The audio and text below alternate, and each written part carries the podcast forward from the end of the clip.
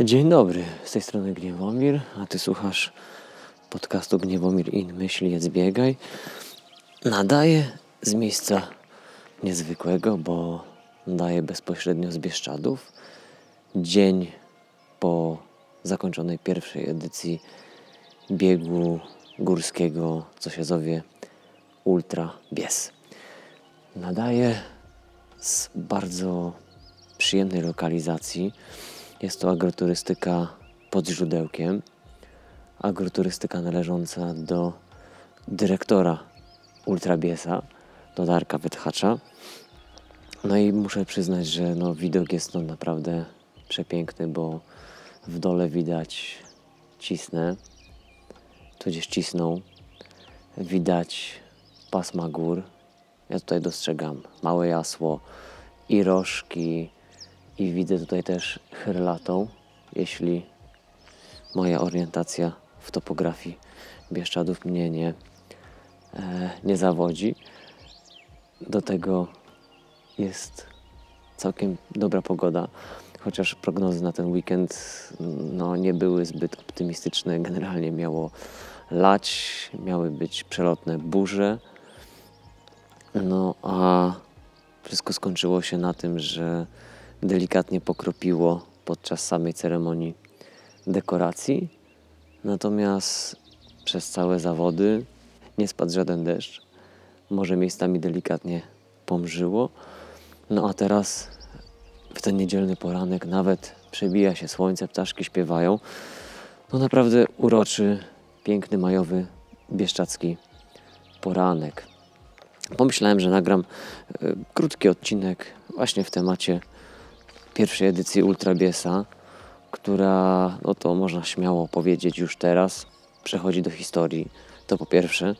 Po drugie, przechodzi do historii jako impreza, no, która zaczęła z wysokiego C i naprawdę tutaj wszystko fajnie zagrało, łącznie z punktualnością. Nawet śmialiśmy się za nią, że jak dekoracja była przewidziana na godzinę 18, to Ania mówi, a to pewnie i tak się przedłuży jak zawsze, nie? w sensie na, jak na każdej innej imprezie, czyli zapowiadamy na 18, a i tak się zacznie o 18.30, a tutaj nie, punktualnie 18. Wszystko zagrało. Może zacznijmy od początku. Sama strefa biura, za, biura zawodów, bi miejsca, gdzie mogliśmy odbierać pakiety, czyli szkoła podstawowa w Cisnej, podstawówka, do której sam uczęszczałem przed no, kilkudziesięciu laty, więc dla mnie podróż sentymentalna. W każdym razie strefa tam bardzo fajnie zorganizowana.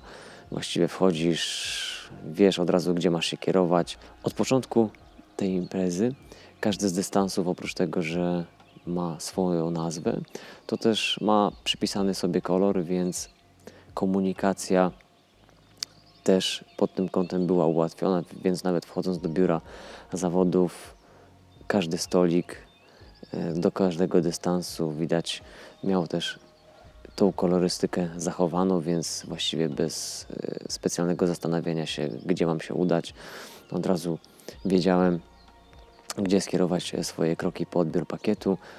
E, sam odbiór, no, oczywiście bez najmniejszych problemów, wszystko sprawnie, szybko. No cóż, no biuro zawodów jak biuro zawodów. Najważniejsze, że sprawnie, komunikacja na najwyższym e, poziomie, więc e, można było śmiało udać się e, do bazy, no, żeby odpoczywać przed startem, który w przypadku mojego dystansu, czyli zwodniczej Rusałki 44 plus odbywało się o 6 rano.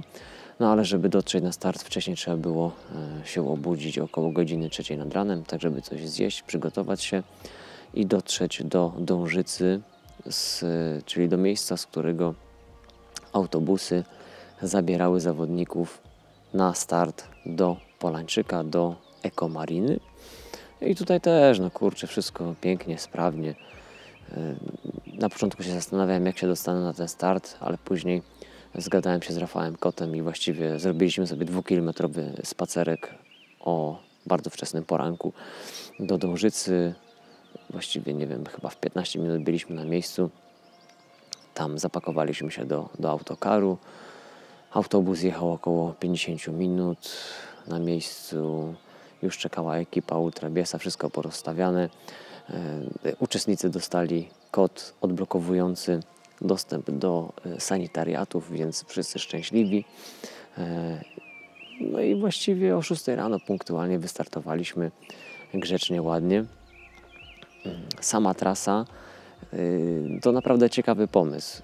Połączenie, tak jak ja to mówię, tego Bieszczadzkiego Morza z, z Wysokimi Bieszczadami, w które tak naprawdę stopniowo się y, przemieszczamy.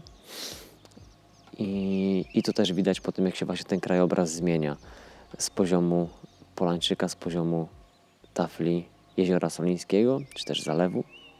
Pomału pniemy się do góry. Oczywiście idąc do góry też czasami trzeba zejść trochę w dół. I tak naprawdę bardzo szybka trasa, bardzo szybka, biegowa, właściwie niemalże bez błota. I, no i na tyle szybka, że tak naprawdę nie wiesz kiedy, już jest połowa dystansu za tobą. Y, później zostaje jeszcze parę kilometrów i jesteś na mecie. Dla mnie to takie trochę niezwykłe i niespotykane, no bo jak już startuję w zawodach, to przynajmniej te no, 8-10 godzin na tej trasie się jest, a tutaj raptem 4 godziny i no, zupełnie, zupełnie inna perspektywa biegania. Natomiast co, co trzeba dodać, to, no to Bieszczady są, nie są łatwymi górami do biegania, tak jakby to się mogło wydawać. Nie są może jakoś super wysokie, te podejścia nie są mega długie ani jakoś super strome, chociaż to też jest bardzo złudne i można się e, można się zdziwić, bo takie podejście pod łopiennik właściwie z jednej czy z drugiej strony jest miejscami no, po prostu przystawiające, sztywne i, no i trzeba się e, dobrze, dobrze narobić, żeby, żeby na tą górę wejść, ale to nie tylko przypadku łopiennika. Zresztą jak już później na mecie rozmawiałem z zawodnikami z setki, no to mówią, że w większości te osoby mówiły, że jedna z najtrudniejszych setek w ich życiu. Więc e, no to też o czym się świadczy, pomimo tego, że właśnie ta pierwsza część, powiedzmy te 30 e, km plus, bardzo biegowa, mm, bez jakichś takich e, mega stromych i długich podejść, tak później właśnie łopiennik i idąc dalej trasą setki, no tutaj Chorb, trasa na Herlatą, później pod Przełęcz Orłowicza, no naprawdę można się, można się fajnie zmęczyć.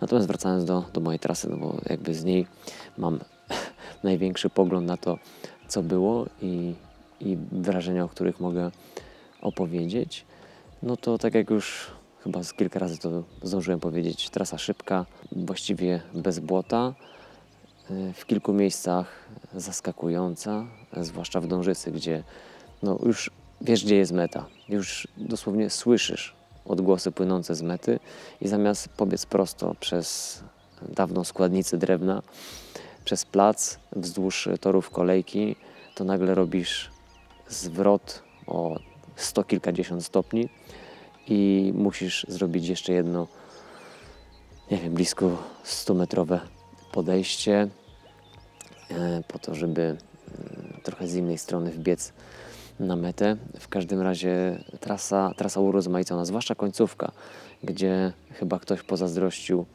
trasy Ducha Pogórza, bo właśnie ostatnie, no myślę blisko kilometr, no to biegnie się korytem Górskiego Potoku, co też jakoś e, nie ułatwia zadania, zwłaszcza, że nogi już są zmęczone, sklepane. No, trasa na bogato. E, jak organizatorzy pytali mnie na mecie, E, no właśnie o moje wrażenia i, jak znakowanie, to ja mówię, że trasa była za dobrze oznakowana. Generalnie było tak gęsto oznaczeń, że, że aż byłem zdziwiony. Ja wychodzę z takiego założenia. To są góry, to są biegi górskie, to jest też specyfika takiego biegania. To nie jest asfalt, gdzie masz znacznik tam co kilometr, że wiesz gdzie jesteś, w sumie bez zegarka i tak dalej.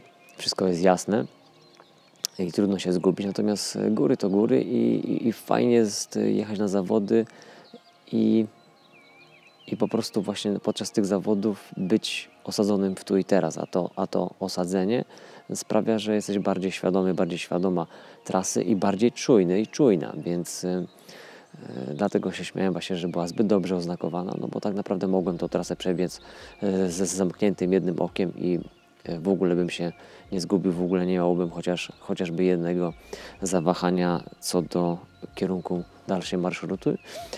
No myślę, że dla, dla ludzi, którzy jakby pierwsze kroki tutaj swoje stawiali w biegach górskich, czy też w biegach e, trailowych jako takich, no to myślę było to duże ułatwienie, bo, bo nie musieli zbytnio myśleć o tym po prostu, gdzie, gdzie biec, tylko no, skupiali się na, stawianiu kolejnych kroków. E, ale to trzeba naprawdę podkreślić, trasa wyznakowana rewelacyjnie. Również punkty odżywcze, no niestety na których e, zbyt wiele czasu nie, nie mogłem spędzić. No bo na tak krótkim dystansie to jest po prostu mm, no, wbiegasz i albo coś bierzesz, uzupełniasz, albo, albo w ogóle tego nie robisz, tylko odhaczasz się i, i lecisz dalej. Więc no, akurat tutaj nie miałem zbytnio możliwości e, sprawdzenia, zaopatrzenia tych punktów, czy też porozmawiania z, z wolontariuszami. E, chociaż widziałem parę, parę znajomych twarzy, tutaj jak parę piątek było przybitych siłą rzeczy e, i uśmiechów wymienionych, więc e, no, punkty myślę, że tutaj nikt nie mógł narzekać, no ja na pewno nie. W każdym razie, no, co tu dużo mówić, no impreza na piątkę z plusem, strefa mety również też bardzo fajnie ogarnięta. E, duży parking e, w niedalekiej odległości właśnie od mety. Na mecie e, ciepłe jedzonko, można było też sobie skorzystać z, z jedzenia oferowanego przez karczmę z kupru naleśnego. I jakieś tam atrakcje kulturalne akurat, w których nie wzięliśmy udziału, ale tam wiem, że były jakieś koncerty kapel ludowych, natomiast skorzystaliśmy z dobrodziejstwa, jakim była możliwość podróży kolejką wąskotorową na trasie Dążyca-Cisna, Cisna-Dążyca. E, razem za nią i z Wierą pojechaliśmy sobie właśnie do Cisnej. W Cisnej sobie coś zjedliśmy, e, pochodziliśmy trochę, no i właściwie akurat zajęło nam to tyle czasu, żeby załapać się na kurs powrotny do Dążycy, więc e, to naprawdę mega fajny punkt programu.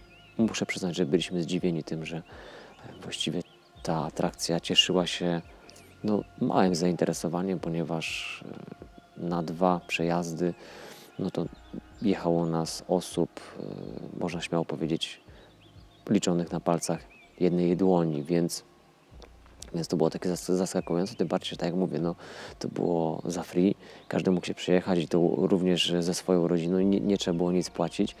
E, myślę, że w następnej edycji, jeżeli ta opcja nadal będzie, to, to trzeba będzie tutaj chyba bardziej to zakomunikować i powiedzieć, żeby ludzie z tego korzystali, bo, bo to jest naprawdę coś fajnego. No, kolejka wąskotorowa jest jedną z, z takich kluczowych atrakcji w tym rejonie, więc warto z tego skorzystać. No i też y, druga sprawa, no, jeżeli cztery, cztery wagony będą wypełnione biegaczami, którzy pojadą do Cisnej i sobie w Cisnej tam coś skonsumują, nie wiem, zrobią zakupy czy cokolwiek innego, no to będzie to dużo lepsze e, dla samej cisnej i dla tych biegaczy e, i dla portfeli, że zamiast mieliby jechać po prostu każdy swoim autem do cisnej i tam szukać parkingów, e, no po prostu tak jest rozsądniej, racjonalniej, no i też ciekawiej, bo inaczej. Więc to tak chyba w skrócie imprezy Ultra Bies.